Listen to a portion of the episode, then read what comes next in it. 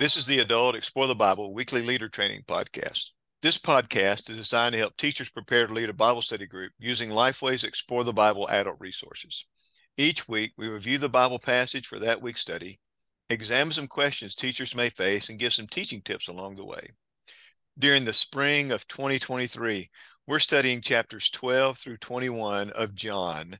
And I'm Dwayne McCrary, your host, and Amber Vaden is with us as well as our co host. Amber, thank you for being with us again to, this week. Uh, looking forward to having our guest, which is going to be Rob Tims, with us today. And so, Rob, thank you for being with us today as we look at chapter 18 of John. Yes, thanks for having me, guys. Amber, why don't you give us an overview of this passage for that we'll be examining this week.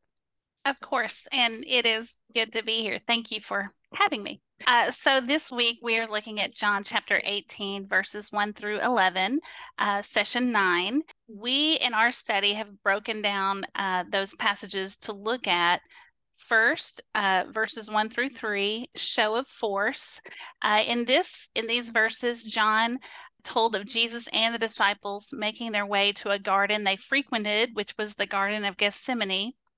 But they were not alone. Judas also led a group of soldiers and officials to the area searching for Jesus with the intent of arresting him. Uh, our second uh, part of the outline is positive identification, verses 4 through 9. When asked by Jesus, the group told him they were seeking Jesus of Nazareth. And uh, so Jesus identified himself, of course, and the group stepped back and fell to the ground. Uh, Jesus asked them a second time who they were seeking, and they responded again that they were looking for Jesus. Uh, he also, at this point, demanded that his disciples be allowed to go free. The third part of our outline is rebellion hmm. snuffed and it's verses 10 and 11. John told of Peter's drawing a sword and cutting off the right ear of Malchus, the high priest's servant. But then Jesus directed Peter to put away the weapon, acknowledging that he was willing to be obedient to the Father and did not need did not need that kind of assistance Peter was trying to give. Our summary statement for this whole session is Jesus is always in control and committed to the redemption of humanity. So we'll see that interwoven throughout the whole uh, study of verses 1 through 11. Thank you for giving us that quick overview, Amber. Um, Rob, let's let's look at this one of the questions that that uh, comes up when I look at this is you see this idea of a cohort coming in, a large number of soldiers, and we have this idea that they're sneaking up on someone. Uh, could a cohort like that really sneak up on somebody?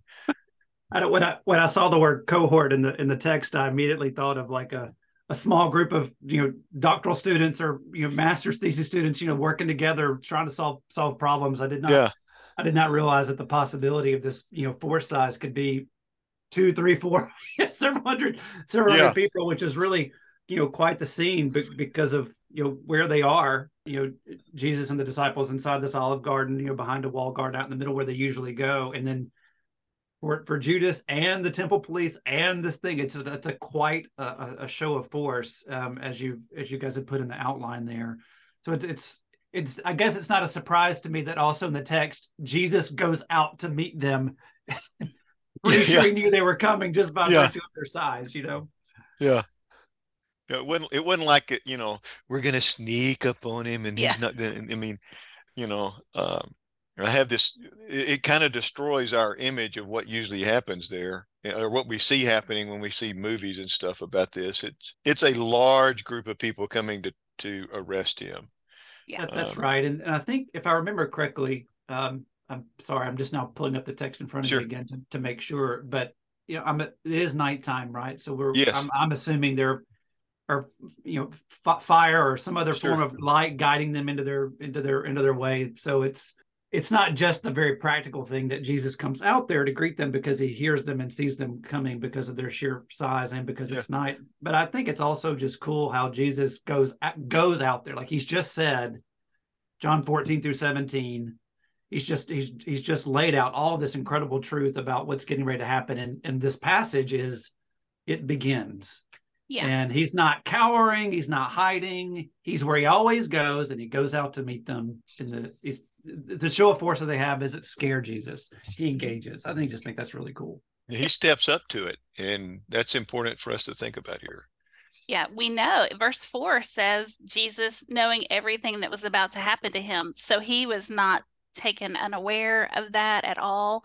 He he knew. He knew. Question number two John says in verse six the soldiers stepped back and fell to the ground when Jesus verified who he was. How do we interpret what happened here? How should we understand that?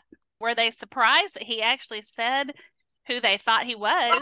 Uh, they knew where he was and they came to get him. And when he said, Yes, I am him, uh, suddenly they stepped back and fell to the ground. What is that about? Yeah, I I do like the explanation of, of several of the of our common of our of our theologians and our scholars. Because apparently this phrase is is ego eimi in the greek it's the same phrase of, of i am. And, and so i do think there's some shock. I do like the explanation that there's some shock and awe associated with you know the, the temple police especially that jesus would even in this moment under this show of force knowing that they're coming to do him harm or at least not do him any good would still claim to be exactly yeah. who he's been claiming he would he would be. I, I do like that explanation. Um, it seems to make to make the most sense to me, as opposed to some sort of uh, thunderous voice or yeah. uh, theophany or something like that. I, I, do think it may is just, yeah, I, I really am him. I I am, and I am him. You are you are seeking. Yes, yeah, it's uh, it's just a significant moment, I think, and uh, I would love to have been there to ask some questions. yeah, there but, there are yeah. some some folks who who you know John is known for the seven I am statements, and um, I am the bread, I am I'm the the water, uh, the uh, the uh, the um, door, the jo- door, mm-hmm. those type of statements, and there are a few who count this as an eighth I am statement. Oh. Um, because it is so poignant, and I am He says he tells them twice. Mm-hmm. Um, that's good, and yeah. that's an important part of this puzzle here. Uh, he's not backing down like we've already talked about, and he is uh, he is in charge at this point. In fact, we see them we see him standing between the mob and the disciples. Rob, you mentioned that he went out and met the group. So the idea would be the he left the disciples there behind him and here's this mob. He goes and greets them, has this conversation. I am he, identifies himself, but he's standing between the mob and the disciples. What should we make of the significance of where Jesus has placed himself? Because Jesus is the one that's positioned himself at this point, not them, but him. What should we make yeah, about I mean, how Jesus has positioned himself here?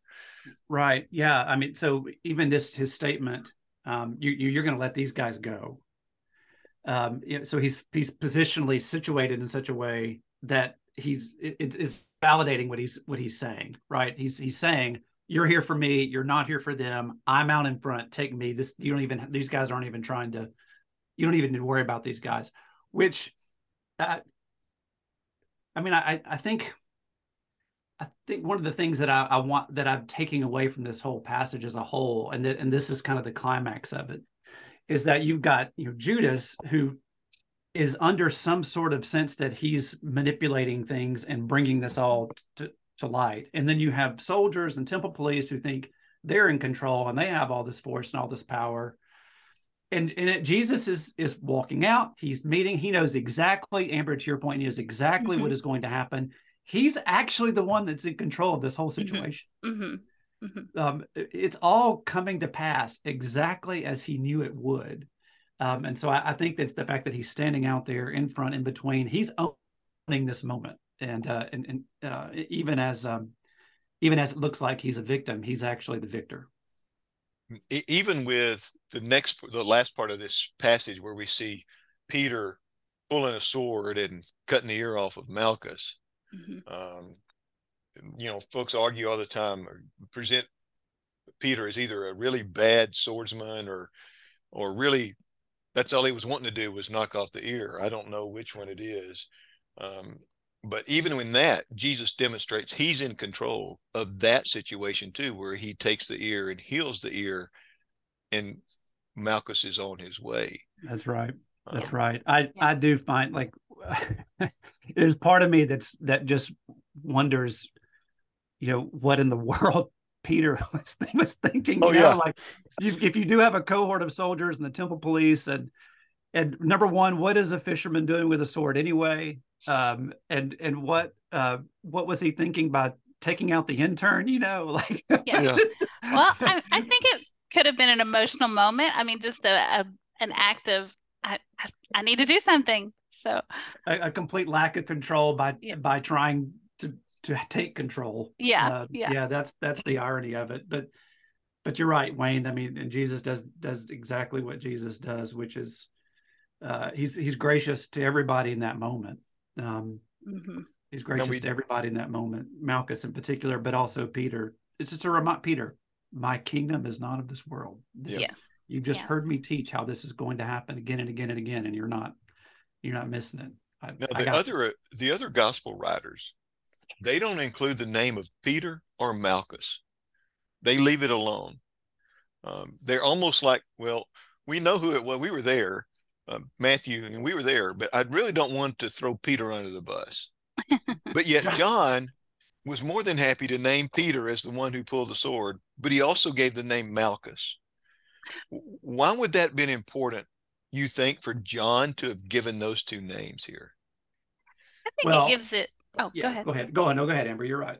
I think it gives it a little validity. Obviously, he's writing this so much after the fact. So, uh, he is looking back, telling what happened. Um, it shows he was he was. I can name names. I was there. Uh, I can tell you exactly who did who pulled out the sword and who lost his ear. Um, Peter, uh, also, when it was written, Peter was already dead, and so he's no longer in danger of authorities deciding, oh, that that crime should should be punished. And so, uh, there's a, I think, a couple of thoughts that could uh, go into that question. I, I, agree, and I, I also can't help but wonder that maybe John and Peter just had a bit of a rivalry or something. I because it just feel like every time John's got the opportunity to to make himself come out maybe just a little bit brighter. Hmm. He's he's pretty good at it against Peter. I don't know. I that's more theory than than scholarship, yeah. but it sure is fun to think about. Interesting. Yeah, the, the other idea there, there too would be that that maybe he was a little jealous of Peter. At least Peter did something. Yeah. Hmm. Um, and yeah. John John follows Jesus obviously because we'll know that a little bit later on. He follows him to the trials, um, and is is present, but still, Peter took definitive action at that moment. Mm-hmm. Uh, there's uh, there's a part of me that wonders too if Malchus was still alive at this point, where he could be consulted um, to verify yeah. this information. Because remember, John's whole purpose of writing this was to demonstrate that Jesus was the Messiah. And if Malchus was still alive, knowing his name, somebody could track him down and find out if this story really happened that way. Uh, would you know? I don't know if there'd be a scar or not. We don't know how Jesus healed his ear, but Malchus would be able to testify to exactly what happened here. Any other key ideas or thoughts from this particular passage that we want to focus on here, y'all? I just like to highlight the fact that there's so much um, here to support uh, the the intentionality and the mm-hmm. providence and the sovereignty of the life of Jesus, committed to do what the Father called, sent him to do, all the way to the end. And even in all of the circumstances where you think it's all not going well at all, there are Roman and Jewish police. I mean, it's this is this is where it's bad. It's actually happening exactly as God intended to happen. Yes. Which gives us a great deal of comfort um, when we are in our in a position of suffering, in a position of challenge, in a position where every reason everything in us wants to doubt whether things are are, are going according to the plan that, that God has for us. He is there, he is in it, and we can trust him. It's really you know, good. One of the things too, the the Bible skill for this particular lesson looks at Matthew 26, Mark 14, Luke 22, and then this passage here in John 18. And it asks you ask us to compare these four accounts. All four of them are of the same event. It's the arrest of Jesus. And what we're encouraged to do is create a timeline, piece those four together so we get a timeline of what happened during that arrest. So the question that I have is how can I do that with my class? Well, you know, one thing I could do is I could recruit somebody to do that beforehand make that comparison chart. They do the research and then they present it to the class. If there's somebody I'm trying to mentor to become a teacher, that'd be a great way for them to learn to study in a little bit different way and then present it to the class, um, get them in front of the class. We could do it as a class prior to the group time. We use Google Docs or something like that, some other um, collaborative kind of tool, online tool, then we could do that and add to it during the week as we studied it and put it together and then come together as a group and present that idea. That'd be an interesting way to do it. Or as Quick Source uh, suggests, we create three teams. We give one team the Matthew passage, one team the Mark path passage, and a third team the Luke passage, and then everybody has the John passage. And you just ask them to compare based on the signed passage they have, and then ask them to report. When they report, then you create the master timeline that's a way to do it where it, it uh, may be a little bit quicker than doing looking at all four of those passages together as a group because that's going to take a great deal of time to do that. But if you just do it that way that may help uh, in using the bible skill during the group time. That's good. Good word from time to time in the podcast, we mention different resources in the Explore the Bible family, like the Leader Pack, Quick Source that Dwayne just mentioned, the Adult Commentary, just to name a few. And you can find out more about all the Explore the Bible resources on our website at goexplorethebible.com. That is uh, your one stop shop for all the things uh, that are available for you as you prepare to lead your group. Amber, thank you for that reminder. Rob, thank you for being with us today. I really appreciate it. This is one of my favorite lessons uh, from John because there's so much in it. You talk about Jesus being in control, and it's setting up everything else that's going to happen with the death, burial, resurrection. And it's probably one of those passages we don't give a lot of attention to sometimes. Mm-hmm. So it's important for us to do that. Next week, we'll be looking at session 10. Bob Bunn will be with us. We'll be looking at John chapter 18, verses 28 through 40. We'll be looking at the trials of Jesus. And the main point that we'll be looking at or drawing from that lesson is that Jesus was without guilt and sinless in every way.